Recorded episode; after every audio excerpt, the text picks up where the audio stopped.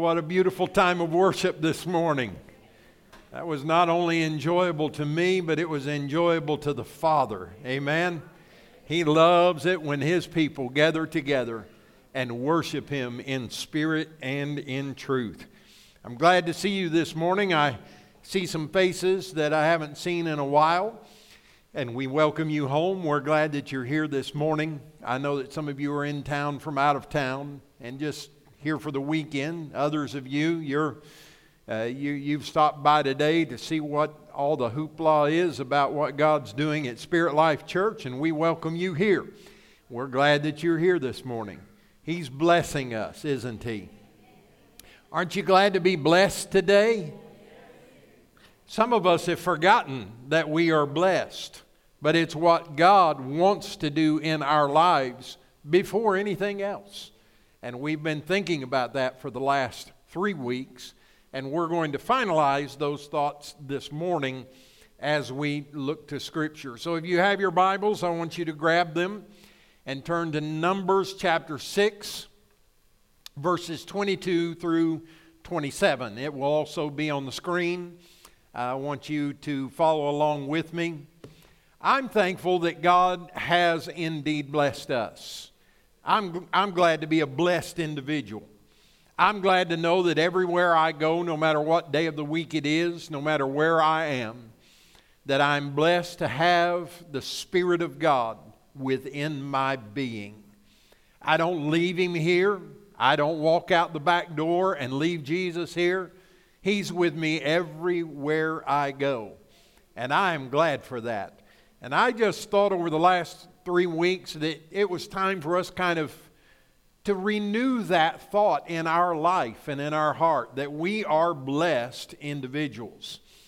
And so the first week we went to Genesis chapter 1 verse 28, and the first words of that verse, let me see if you remember, what does Genesis chapter 1 verse 28 say? The first four words, anybody? And God blessed them. You remember? From the very beginning, He created mankind, the Bible says, in His image, male and female, created He them. And then in verse 28, He said, the Scripture says, and God blessed them. Before sin, before old snake came in and took them into sin, God said, I'm going to bless my people. And then last week, we went to the psalmist, and we heard him declare that he is blessed, and because he is blessed, He bestows upon us. In fact, the Scripture says He loads us with benefits. How many of you got loaded up with benefits this week because of Him? He loads us with benefits. Now, that word load doesn't mean that He puts a burden on us, but it simply means that He puts so much blessing upon us that there are times that we simply cannot contain it. When's the last time that you felt like you were so blessed that you had to tell God, don't bless me anymore. Don't give me anymore because I've got enough for my life. Now, we seldom get to that place, but God does load us with benefits. But today, as we close out this idea that we are blessed, I want us to understand that it's our responsibility as ambassadors of Christ to bless others in the name of Jesus. We're not to be blessed just to be blessed. We are blessed so that we can bless others.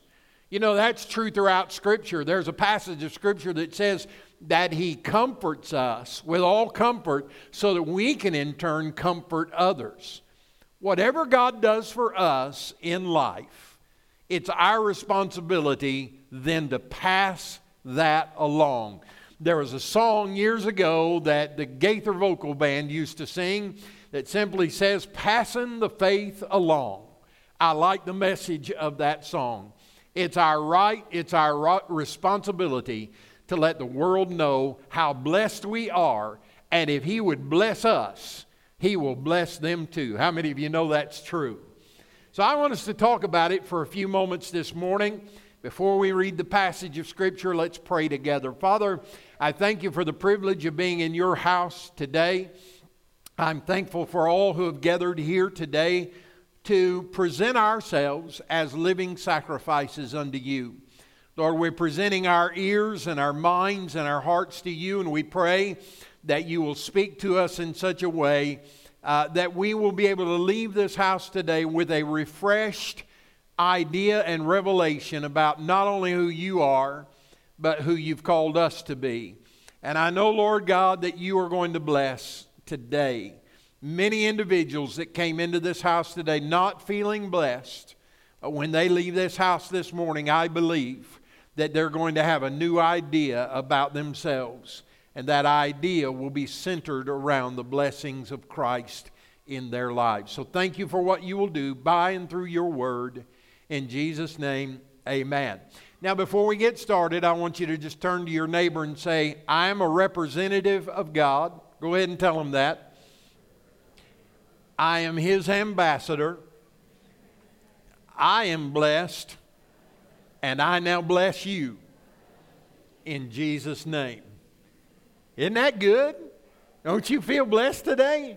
Praise the Lord. Numbers chapter 6, verses 22 through 27. And the Lord spoke to Moses. Listen, anytime the Lord speaks, we ought to listen to that, right? The Lord spoke to Moses, and he said, tell Aaron and his sons, this is how you are to bless the Israelites.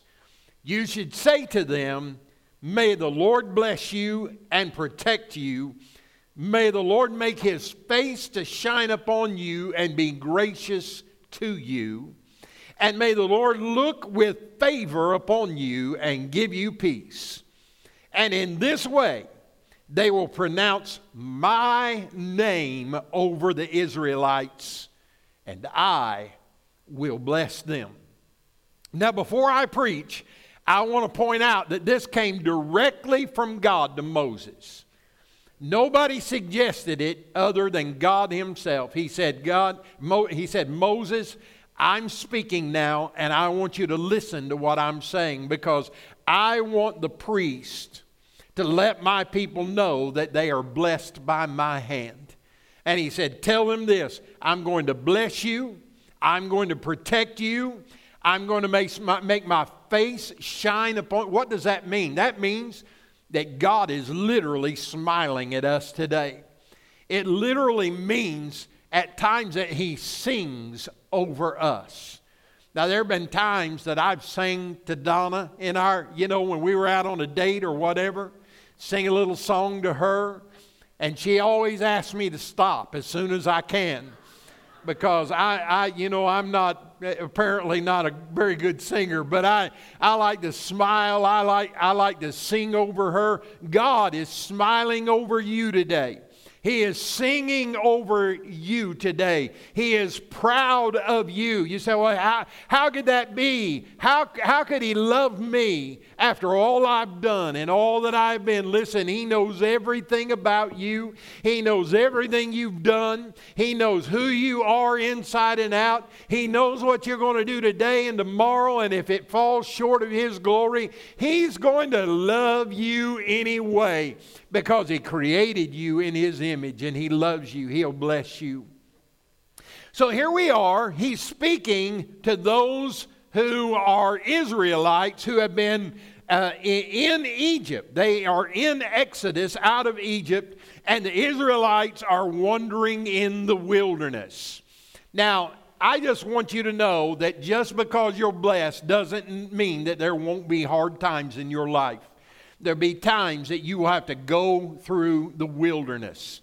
But listen, even when it feels like you're not blessed, see, if we say I'm not blessed in times when we're in difficulty, then we are living by our feelings and not living by faith. The reality is that even when we're going through difficult times, even when we're walking through the desert, even when we're trying to get from a bad place to a different place, we are blessed even in those moments. And in those moments, God will do amazing things to get you from where you are to where you need to go. I was thinking just this week about how blessed I have been over the last 13 years this week to be your pastor and to be here in Louisville, Kentucky. It didn't start this way. I started many years ago, Donna and I, in Galesburg, Illinois. And I drove up to my very first appointment, and I looked at the little church there in that community, and there were padlocks on the doors, chains and padlocks. And I thought, well, that's an odd thing to do. And then I discovered that the reason those chains and padlocks were there is because they had not paid their mortgage payment for 6 months, and the bank was foreclosing on the property that I was going to pastor. I couldn't even get inside the building.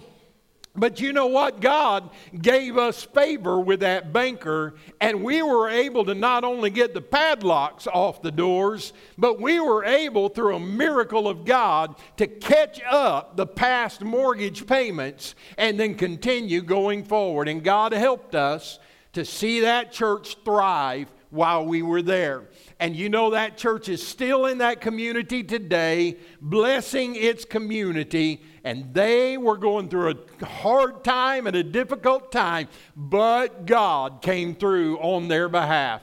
Then I went to my next church, and I got there, and there was a man in the church who got arrested for some nasty things, and I didn't even know anything about it. And then the newspaper started writing about it, and the news media came and wanted to interview me, and I was hiding behind trees and bushes and everything else, just trying to avoid them so I could get to the bottom of it. But you know, the Lord helped us through that, and He blessed us in the midst of it, and we were awarded by our state denomination as the fastest growing church in the state of Illinois for that year. It wasn't because of me, but it was because God said, I have chosen to bless. I just exploded. It was a microphone. I have decided to bless this church and bless this community, and nothing is going to prevent my blessings from going forth. And He did it in Jesus' name. We were appointed a few years later to a church just south of Chicago. I felt like when we were appointed there that we were in the big time, baby. I mean, they had a brand new church building. It was big. It seated hundreds of people. And little old us were appointed to pastor that church. I didn't know until I got there that the church was halfway built, not complete, that there was rainwater coming in at every crack that could possibly come in. One Sunday morning I walked in, and it had seating that kind of sloped down to the altar, and we had a swimming pool in the altar area because so much water had come in from a broken pipe that it all collected down at the altar area. I remember thinking, Lord, what in the world have you gotten me into? I felt so blessed yesterday to be the pastor here, and now I'm just a tiny bit discouraged. That week we were having bad weather, and the youth pastor saw me walking around the parking lot, and they had said that there were tornadoes in the area, and the sirens were going off, and I was just walking around the parking lot praying and looking. And before you know it, the youth pastor snuck up behind me, and he whispered to me, he said, I know what you're thinking. And I said, what am I thinking? He said, you're praying that a tornado will come down and blow this building to bits. And I said, agree with me in prayer right now in Jesus' name. It didn't happen, but the Lord helped us to be able to get through that circumstance. and to bring that church to a place of great blessing. Again, it wasn't because of me, but it was because God said, these are my people. I'm going to bless them. When my people cry out to me, not only will I listen and will I hear, but I will send ministering spirits in among them and do a work that will say to this community that our God is able to do exceeding abundantly above all that we ask or think according to the power of God that is in us. And then several years later, God brought me to Louisville, Kentucky. And I thought, oh my goodness. And those of you who've been with me through the whole journey, you know that if it had not been for the Lord on my side, tell me, where would we be? But here we are, 13 years later, still able to say, ain't God good for the many blessings that He has bestowed upon us? I'm here to tell you that we can always pick out things that are not good. We can always point to things that are hurtful and painful and difficult to go through. But I want to remind you, and I've wanted to for the last 3 weeks, I want to remind you that as long as God is on our side, tell me who in the world can be against us? He loves us. He's blessed us.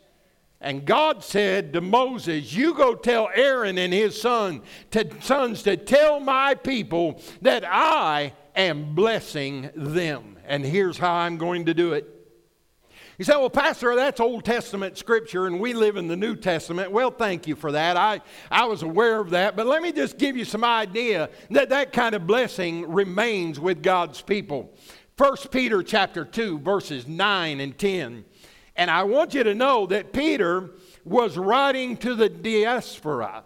It is the group of Christians that were scattered throughout the world because of persecution. They wanted to stay home. They wanted to stay with their families. But because of extreme persecution, they were chased all over that region and all over that world.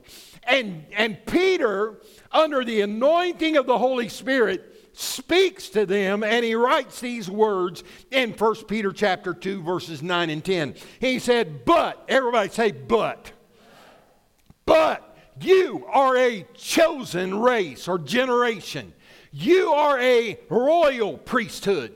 You are a holy nation. You are a people of His possession, so that you may proclaim the praises of the One who called you out of darkness and into His marvelous light. Once you were not a people, but now you are God's people. Amen. You had not received mercy, but now you have received mercy. What Peter is saying to the people here is that don't you look at your circumstances. Don't you let the devil tell you that you are nothing. Don't let him talk you out of your blessings, but instead recognize who you are. You are God's people. You are a part of a royal and a chosen group of people. And you are part of the priesthood of the heavenlies. That's who you are. So don't stop praising the Lord. Don't let your circumstances prevent you from speaking out how great and how good that God is. Because when you're in your darkest moment, God is still as bright as He has ever been, and He will transfer you out of that darkness and into His light. Amen. You see, if you're in Christ, you're a part of the royal priesthood. Now, it was the job of the priest to infer blessing. That's what the priest was supposed to do. You know, I sometimes think that we preachers get beside ourselves sometimes, and we just want to beat the sheep up. You know, bless God, if you're out there sinning, you better watch yourself. You know, you're going to get yourself in a world of trouble. And it's true that sin's all around us. And it's true that sometimes we fall into it. But we forget that we are not that sinner. We are the blessed child of God. And He will forgive those who repent. We need to spend more time talking about the blessings of God than we do the curse of sin. Yeah, the curse of sin is still around us. We can see it everywhere in the world all around us. But if you're a child of God, you are first and foremost blessed by His hand, and He will bring you to a place of purpose and forgiveness in your life. So as a priest, it's your job to make sure that everybody around you is blessed. You know, you don't need to be one of those kind of people that when they see you coming, they say, oh, here they come. Instead, they ought to want to look at you and say, oh, here they come. Matthew chapter 10, Jesus sent out these 12 after giving them instructions. He said, don't take the road that leads to the Gentiles. He wasn't being mean. It just wasn't time for the gospel to come to the Gentiles. He said, don't enter any Samaritan town. He wasn't upset with the Samaritans. It just wasn't time for the gospel to come to them yet. He said, instead, go to the lost sheep of the house of Israel. As you go, proclaim, the kingdom of heaven has come near. Heal the sick, raise the dead, cleanse those with leprosy, drive out demons. Freely you have received, freely give. Don't acquire gold and silver or copper for your money belts. Don't take a traveling bag for the road or an extra shirt or sandals or a staff, for the worker is worthy of his food. When you enter into any town or village, find out there who is worthy and stay there until you leave. And notice verse 12. It says, greet a household when you enter in, and if the household is worthy, let your peace, that word peace there literally means your blessing, to be upon it. And if it is unworthy, let your peace return to you. In other words, he was saying, all you preachers that got to have airplanes to get where you're going to preach the gospel, and all of you got to have air-conditioned dog houses in order for your dog to get along all right, and for all you preachers that got to have millions of dollars in the bank and silk suits and all that, that ain't my plan for you. My plan is for you to go and preach the gospel of Jesus Christ wherever I send you, and if you don't have any money in your pocket, that's the way I like it, because you will be worthy to be taken care of when you get to that community. It will give them an opportunity to bless the man of God or the woman of God that is preaching the Word of God. You say, oh, there you go. You had to talk about those women in the church preaching and pastoring and teaching and all that. I tell you, when our women like Nita got up and did communion last month, and then Miss Stephanie gets up here and she just talks a little bit, and then in a few minutes it turns into preaching, and it turns into jumping, and it turns into getting excited, and the power of the Word of God goes forth. And I remember in my mind that the Scripture says, in those days I will pour out of my Spirit upon all flesh, and your sons and your daughters shall prophesy. Amen. I say, loose the women and let them preach the gospel of Jesus Christ. And we do that around here, amen?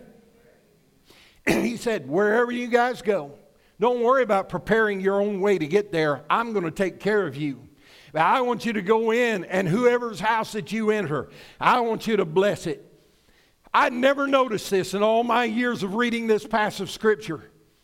But he didn't say, ask around and make them do something before you bless them.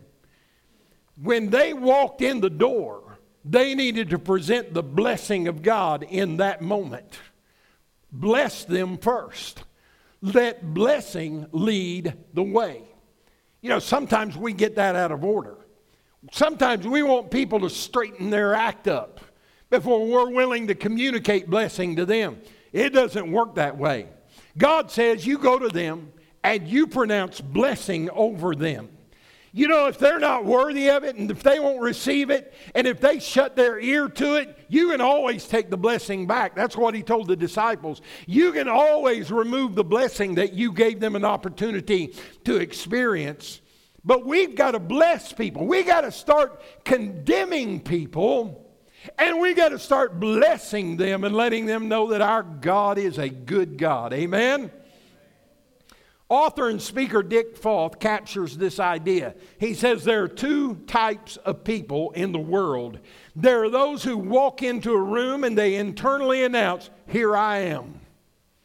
Here I am." Now, you know people like that. They come into the room and it's like,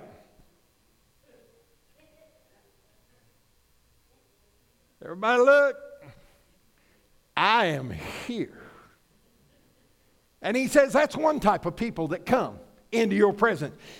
And then there are those folk who walk into the room and they're focused on everyone else. How are you today? Has God been good to you this week? Have you had any needs that God has supplied and met? Oh, you've had a bad, somebody told me this morning that this has been a bad day for them. I took their hand and I began to pray with them that moment. And I said, "Lord, I'm sorry that this has been a bad day. I want you to turn this situation around in Jesus' name for your glory." You see, there are people that walk into the room and it's not about them, but it's about everyone else. There was a song several years ago, and it goes like this. And if you know it and you want to sing along with me, go ahead. You walked into the party like you were walking onto a yacht. How many of you remember it? Your hat strategically dipped below one eye. Your scarf, it was apricot. You had one eye in the mirror as you watched yourself gavotte. And all the girls dreamed that they'd be your partner. They'd be your partner. And then the chorus says, "You're so vain." I bet you thought this song was about you. You're so vain. And then the background singer goes, "You're so vain." You remember it? I bet you think this song is about you. Don't you? Don't you? Don't you? Anybody ever sing that song? Anybody ever know anybody that when they walk in the room, you want to sing that song to them? Well, listen, that's not the right way for us to pronounce blessing over people. We are to come in humbly into the room, not meaning that we have no power and authority, but when we come in humbly with the power and the authority of the gospel of Jesus Christ, we have the makings for a blessing for those who will receive it. Amen? Bless people. Now, the scripture not only talks about blessing, I think you're going to get really excited about this. It actually, on occasion, talks about double blessing. Now, I like to go to the Barrel ice cream place. How many of you have ever been to the Barrel? I like to go there because it's pretty cheap. Donna and I can both eat there for $6, and that, you know, you can't hardly do that. In fact, the other night, Thursday night, we had had dinner. I had cooked it, which was the first mistake, but it just was not very satisfying. And I was sitting there at the house, and I said, "I'm just not satisfied." I said, "Can you travel?" And she said, "Yeah." Where are we going? I said, "Get in the car. Let's go to the Barrel." I said, "I got to have some ice cream." We went down there, and you got to be careful at the Barrel because if you get one scoop, you actually get two. I don't know if you knew that or not. And so I always get one scoop because I know I'm going to get two. And then if you get two scoops, boy, you're a better man or woman than I am because that's a lot of ice cream. We went and we ate that ice cream. And man, I was doubly blessed. Not only was I blessed by the salted caramel ice cream on the bottom, but I was blessed by the cherry ice cream on the top. You say, "That sounds terrible, those two match together." Well, the secret is you got to eat all the cherry first, and then you get to the salted caramel, and you eat there as well. There's a lady in line in front of me, and she said, "I've been looking forward to this all day long." I said, "What you going to get?" She said, "I came to get a banana split." She said, "I've been wanting a banana split all this week, and my husband brought me. We're going to get a banana split, and I'm so excited. I can't hardly wait." And so she got up there, and when she ordered, I didn't pay any attention, but I was getting ready to think about what I was going to order. And then you know how it is at the Barrel. You go from the order window over here to the other window where you wait for the blessing to come. And so they called out that lady's name, and when they did, they brought her out a hot fudge cake with vanilla ice cream all around it. And I laughed at her right there on the spot. And she turned around holding her hot fudge cake, and she said, I know. She said, I wanted a banana split all week long. But when I saw that lady get her hot fudge cake, I thought, I'd rather have that. She was blessed. When they gave me mine, man, I was doubly blessed. I had 2 scoops of ice cream in there, and boy, it was good. How many of you know that sometimes God just blesses you abundantly? But then there are times when He says, you better get ready, because I'm getting ready to bless you doubly. I'm getting ready to bless you like you haven't been blessed in a long time.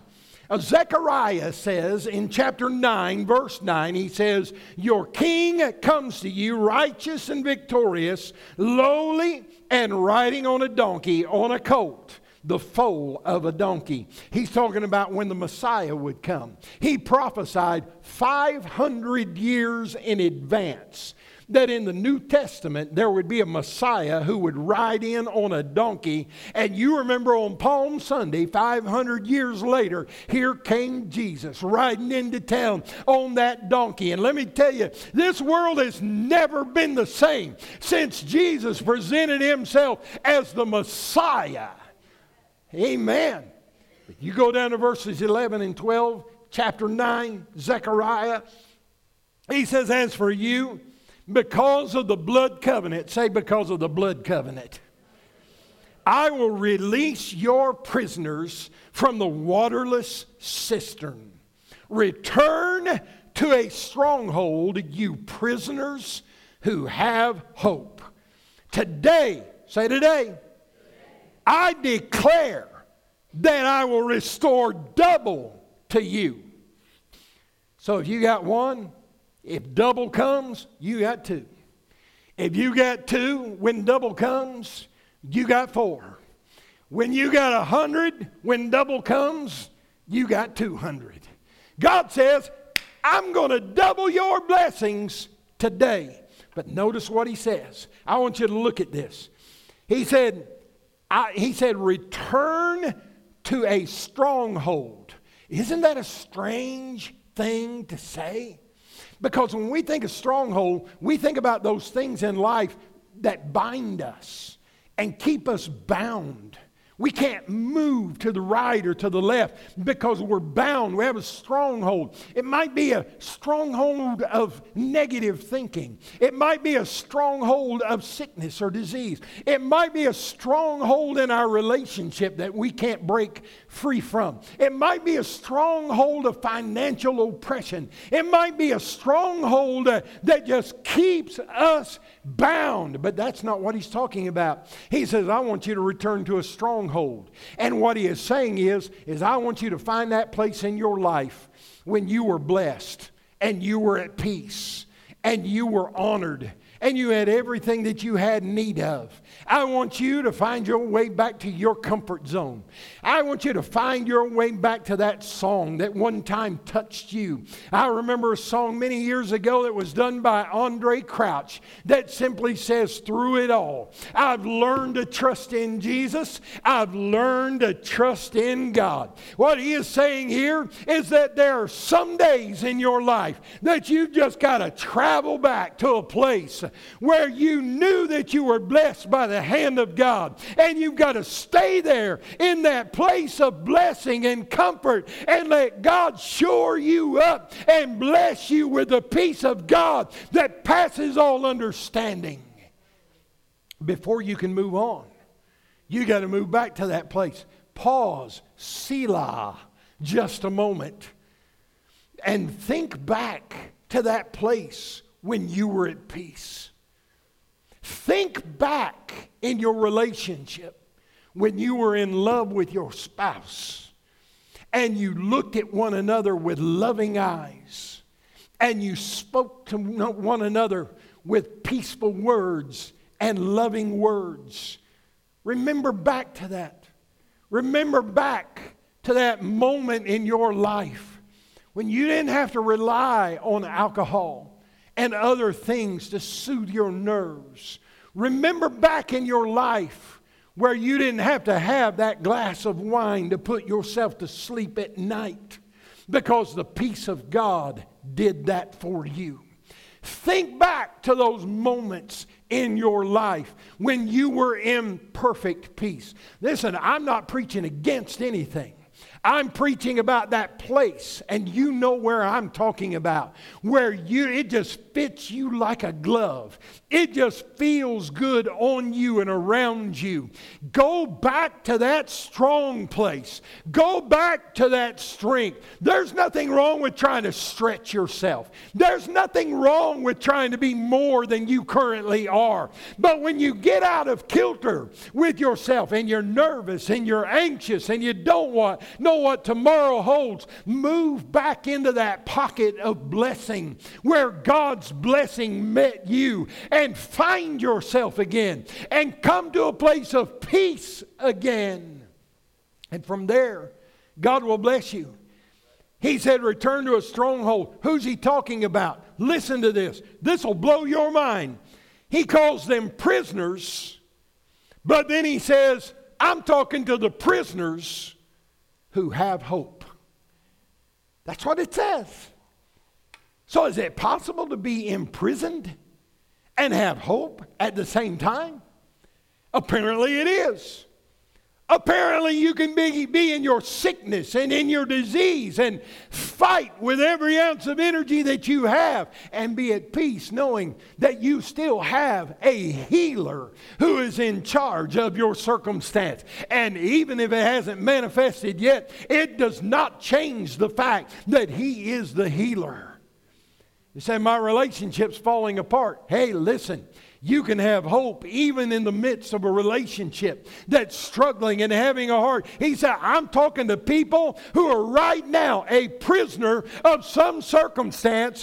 But here's the difference. Here's what sets you apart. You're not giving up. You're not saying, oh God, I don't know if I'm going to make it or not. You're not saying, oh Lord, just take this away from me or I die. No, you're saying, I will hold on to the hope that I have in Jesus Christ, because I know full well that he is able to see me through. Somebody give praise to the Lord in the house this morning.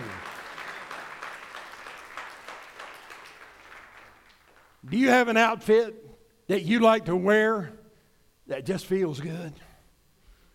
I've got some stuff that I just like to get up in the morning. I like to think about it the night before. Tomorrow, I'm going to wear my camouflage shorts. And I'm going to wear this shirt to go with it. I'm going to wear these shoes. And I can come out of the room and Donna look at me and say, is that what you're wearing today? And I don't say it, but I think it. You ain't stealing my peace, lady. Not today. I've been dreaming about this. This is what I'm wearing. I don't care what I look like. I'm going to feel good. Why? Because it's comfortable. It's my comfort zone. It's what I like. It's what makes me feel good. It's what makes me smile. She's got a particular pair of pajamas that she likes. She'll say to me, if you'll get my pajamas ready to put on. Since she broke her arm, I've been, kind of helping like that. And I say, what do you want to wear tonight? And I'll go through the pajamas. I fold them like it's like a catalog. There's so many pairs in the drawer that you go from one to the next. And she'll shake her head. No, I don't want those. And I'd say, well, how about these? No, I don't want those. So you go to the next. And then she'll say, those. Well, what is it about those? I'll tell you what it is. She hasn't said this, but I can tell you what it is. Those are the ones that make her feel good. Those are the ones that fit right. Those are the ones that bring comfort to her while she's fighting this battle of letting this bone heal back. And what he is saying is, he's saying, go back to that stronghold. Go back to that place of blessing. Go back to that place where you knew that the blessings of God were all over you. Go back there and be a prisoner of hope. A better day is coming. Amen. Praise the Lord. Job is exhibit A when it comes to the double blessing. In Job chapter 42, verses 7 through 10, And you know the story of Job. You know that Job lost everything just like that, just in a few minutes, just in a few hours. He was a rich man. He was a righteous man. He was well known. He had so many resources available to him. But just like this, the enemy came to sift him and to take away. Let me tell you, the enemy will try to sift you. That's what Jesus told Peter. He said, I'm praying for you, Peter, because the enemy, the devil, has come to sift you and to steal your faith. But he said, but after you have been restored. I love that. God is always thinking ahead. He's always aware of what you're going through right now. He's always aware of what the enemy, the devil, is trying to do to you. But listen, he has an end blessing in store for you. And when the devil has done his best, God will step into the picture and say, I'm ready to bless you now like you've never been blessed before. And that's what he does. Verse 7, after the Lord had finished speaking to Job, he said to Eliphaz the Temanite, I'm angry with you and your two friends, for you have not spoken the truth about me as my servant Job has. Now take 7 bulls and 7 rams and go to my servant Job and offer a burnt offering for yourselves. Then my servant Job will pray for you. I will surely accept his prayer, and I will not deal with you as your folly deserves. For you have not spoken the truth about me as my servant Job has. And then Eliphaz the Temanite, and Bildad the Shuhite, and Zophar the Naamathite went and did as the Lord told them. And the Lord accepted Job's prayer. Verse 10. After Job had prayed for his friends, the Lord restored his fortunes and doubled his previous possessions. Look at your neighbor and say, doubled. Tell him, say, that's twice as much as before. That's twice as much. God did that for him. God did that for them. And then verse 12 says, the Lord blessed Job in the second half of his life even more than the first half. Listen, can I just for a minute, can I speak to the senior adults that are in the room? Listen, I know that you might not be able to throw a football like you once did. And I know that you can't play baseball like you once did. The very thought of stealing second base and sliding in hurts my legs like nobody's business. I don't even want to think about it. I was talking to somebody just yesterday who used to be a golfer, golfed all around the world in different places, and now just the club set. Why? Because he's gotten a little older and he doesn't play like he used to. And I'm the same way. I can't even remember the last time I touched my golf clubs, but I won't get rid of them in case the Lord decides to give me supernatural health and in case I need them in heaven once I get there. I don't know. Our bodies don't do like they once did. We want to listen to all this prosperity preaching, talk about how that you'll never be sick and you'll never, but the Bible says that your body is decaying. Is that true? It is decaying. And one of these days, this body of ours is actually literally going to die. But the good news is that when we're finished with this body, they're going to lay it in a hole in the ground somewhere. But we're not going to be here to watch the processional. Because the Bible says to be absent from this body means to be present with the Lord God Almighty. So I'm going to heaven one of these days, and I'm going to be in the presence of Jesus. But until then, it is my goal in life to bless as many people as I can possibly bless. I'm not trying to condemn them. I'm not trying to put them down. I'm not trying to tell them how wrong they are. I'm just trying to let them know that if Jesus blessed me the way that he has blessed me, he can bless you too. If Jesus can forgive my sins, he can forgive yours too. God is a blesser. Double blessing. There's a lady, and I'm closing now. We're going to have communion here in a few moments, so don't leave. Barbara Glance is her name. She's a corporate trainer, and she does workshops for Fortune 500 companies. And during one of these workshops, She was working with a grocery store chain, and she talked about adding a personal signature to your work. In other words, when people look at this body of work that has come from you, it needs to have your signature on it. It needs to be like you. It needs to carry your touch. Let me just give you an example. When I say banana pudding, who do you think about? Mom, I think about Wanda Loudermilk. When you think about poison sumac, who do you think about? Derek Williams, Stephanie, who blamed hers on him, by the way. She said that, I got so tickled, I almost had to leave the room. I was laughing so hard. When you think of cabbage rolls, who do you think about? You think about Connie. That's right. I mean, I could go on. When you think about crappie, who do you think about? Joe Russ. That's right. That's who you think about. When you think about different things, you think about certain people because it just matches them. When you think about hats and patches and shirts with Spirit Life on it, who do you think about? Everybody's looking right down here at Paul. We have a signature on our blessings. Sometimes you don't even have to ask who blessed, who did that. You can tell by the blessing who it came from. My wife's got a phone going off. Just tell them I can't answer it right now. So there should be a signature on our blessing. Barbara Glance, after doing this seminar with this grocery store, tells this story. One of the grocery baggers is a young man with Down syndrome. And that young man got an idea. Every night, he would come up with a thought for the day. And he would print out multiple copies on his printer at home. And the next day, he would drop one in the people's grocery bags as they checked out. A month later, the store manager called Barbara and said, when I went out on the floor this morning, the line at Johnny's checkout was 3 times longer than any other line.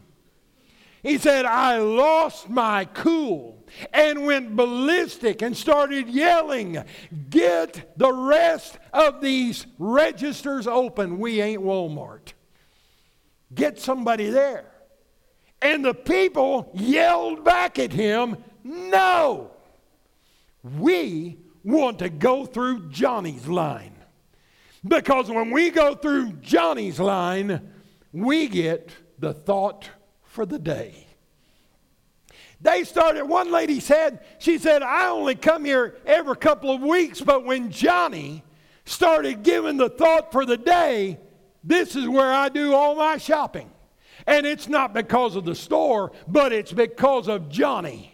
Because I know when I get in Johnny's line, I'm going to get the thought for the day. Now here's a young Down syndrome boy who has a signature blessing that has people coming from everywhere just to get the thought for the day from Johnny. So the manager went to Johnny and said, Johnny, that was a good idea. What are some other things that we could be doing here in our store? And Johnny said, I've been thinking about it. In our florist department where they get flowers, said when we trim the flowers and cut them, they throw them off to the side and throw them into the trash can. Said instead of throwing the cut flowers into the trash can to die, let's get those cut flowers and let's take them out on the floor and find a little elderly widow woman or a little woman and give that flower and present it to them and bless them so that they can receive a flower when they come into the store.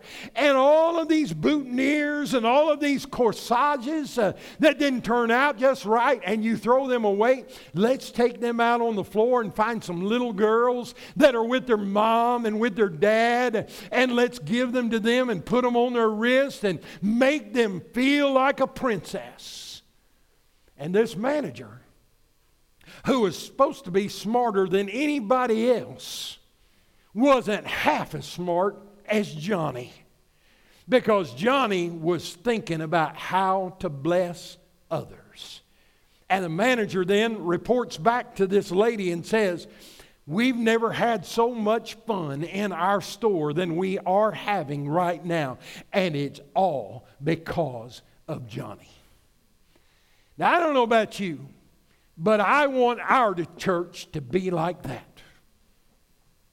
I don't ever want us to be accused of looking down our nose at anybody who comes into this church because they don't look like us, because they don't come from our circle of influence.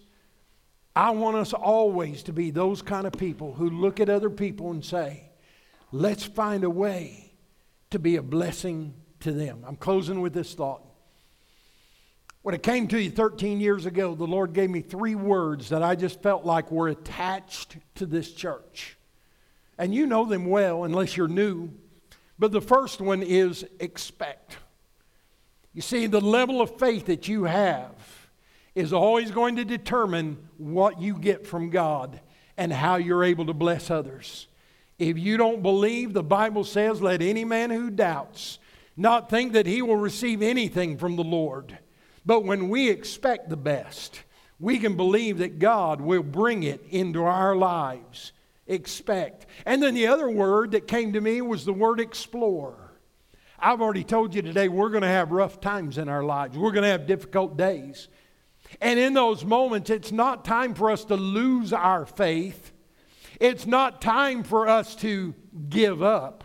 It's time for us to explore our faith and say, how is this difficulty going to build my faith and help me to be stronger than I've ever been before? How is this going to add to my level of maturity in Christ? How is this going to help me become a better Christian than I've ever been before? Not because I'm trying to get any awards, but because I want to be faithful with what God has asked me to do. We expect the best at all times. We explore our faith in every situation. And the final word is that we expand the kingdom of God, not only in our lives, but in the lives of those who are around us. I've already told you once, you are an ambassador for Christ. We're all called. We're not called as a church just to have chicken dinners. We're not called of God just to hang out and eat hot dogs. And listen, I'm not against any of that. In fact, if you want to get a party up right now, I'm coming. I want to be there. There's not anybody on the face of the earth I know that knows how to eat any better than you folks do. And laugh and have a good time. So if you're doing it, let me know. I'm there. That's not what God has called us. You say, well, what about Acts chapter 2? They were all together and they had singleness of heart and they ate their food and all that. Yeah, they did. But that's not the reason they existed. That was to draw strength from one another. That was to be encouraged and edified by one another. That was to gain our spiritual power so that we can then live in Acts chapter 17, where the world was being turned upside down, and somebody said, how in the world is this happening? And somebody responded by saying, those who have turned the world upside down have come here too. Let me tell you, America is in a bad place right now. We're in a place where if God doesn't come through on our behalf, we're sunk. But let me tell you, the Bible says, if my people which are called by name will humble themselves and pray and seek my face and turn from their wicked ways, I will hear from heaven and I will restore the land. Amen. I'm telling you, we have a role to play in the healing of our nation. It's time for us to expand the kingdom of God, not only in our lives, but in the lives of those around us. I'm looking around this building. For 13 years, I've been saying to the Lord, Lord, I know. There's no question in my mind that the facility that we have can accommodate 400 to 500 people. And I don't know how we're going to say, oh, man, I don't know. I like my elbow room. Well, it's okay if we decide to go to two services. It's okay if we decide to expand in some way. Listen, I'm not worried about your elbow room. I'm worried about getting these tan chairs filled up with people who are seeking God and want God to do something in their lives because their families are falling apart and their kids are dying and going to hell and they're addicted to drugs and they need the touch of a Savior who can come and bring them out of all that. And I want us to see these chairs filled up. And I want us to see our school filled up. I want us to see the ministries that God has given to us. I want to see them expand. And if you want to see God do that, we're going to need your help. We're going to need your prayers. We're going to need everything that this body can seed and sow into the kingdom of God so that the harvest will come. You want to see people saved? Me too. I want to see them blessed. So are you blessed? Let me see your hand if you're blessed. Good. All but two of you. Praise the Lord. Come up here and I'll bless you in Jesus' name. I'm only kidding. I'm glad you're blessed, but it cannot stop with our blessing. We are blessed to be a blessing. Amen? Now I want you to stay seated for just a moment. Justin, come on. Ushers, come if you will with the communion elements. And listen. So are you going to have special prayer? We're going to have communion today. Some pastors call communion the meal that heals. That's a good way to describe it. Because when we receive communion, we understand that everything Jesus did, He did for us. He forgave us of our sins by giving His body and allowing it to be broken and His blood, so that we could be washed clean. So here's what I want you to do today. I want you, as you come down this way and get the elements from the ushers, when you get them, I want you to take the bread that represents that body and the cup that represents the blood, and I want you to just begin thanking Him in that moment for meeting whatever your need is today. If you're sick and in need of healing, He'll heal you. He can. If you're discouraged and depressed, He can restore unto you the joy of your salvation. Whatever you have need of, as you come, I want you to receive it from Christ as you put it in His hands. So let's all stand together. Justin, lead us in a song. As they begin to sing, I want you to start coming down this way. Now, I realize the chairs are in a different position, and you may have to find a different way up here, but I have confidence that you won't get lost. You'll find your way. And when everybody gets up here and served, we'll partake together.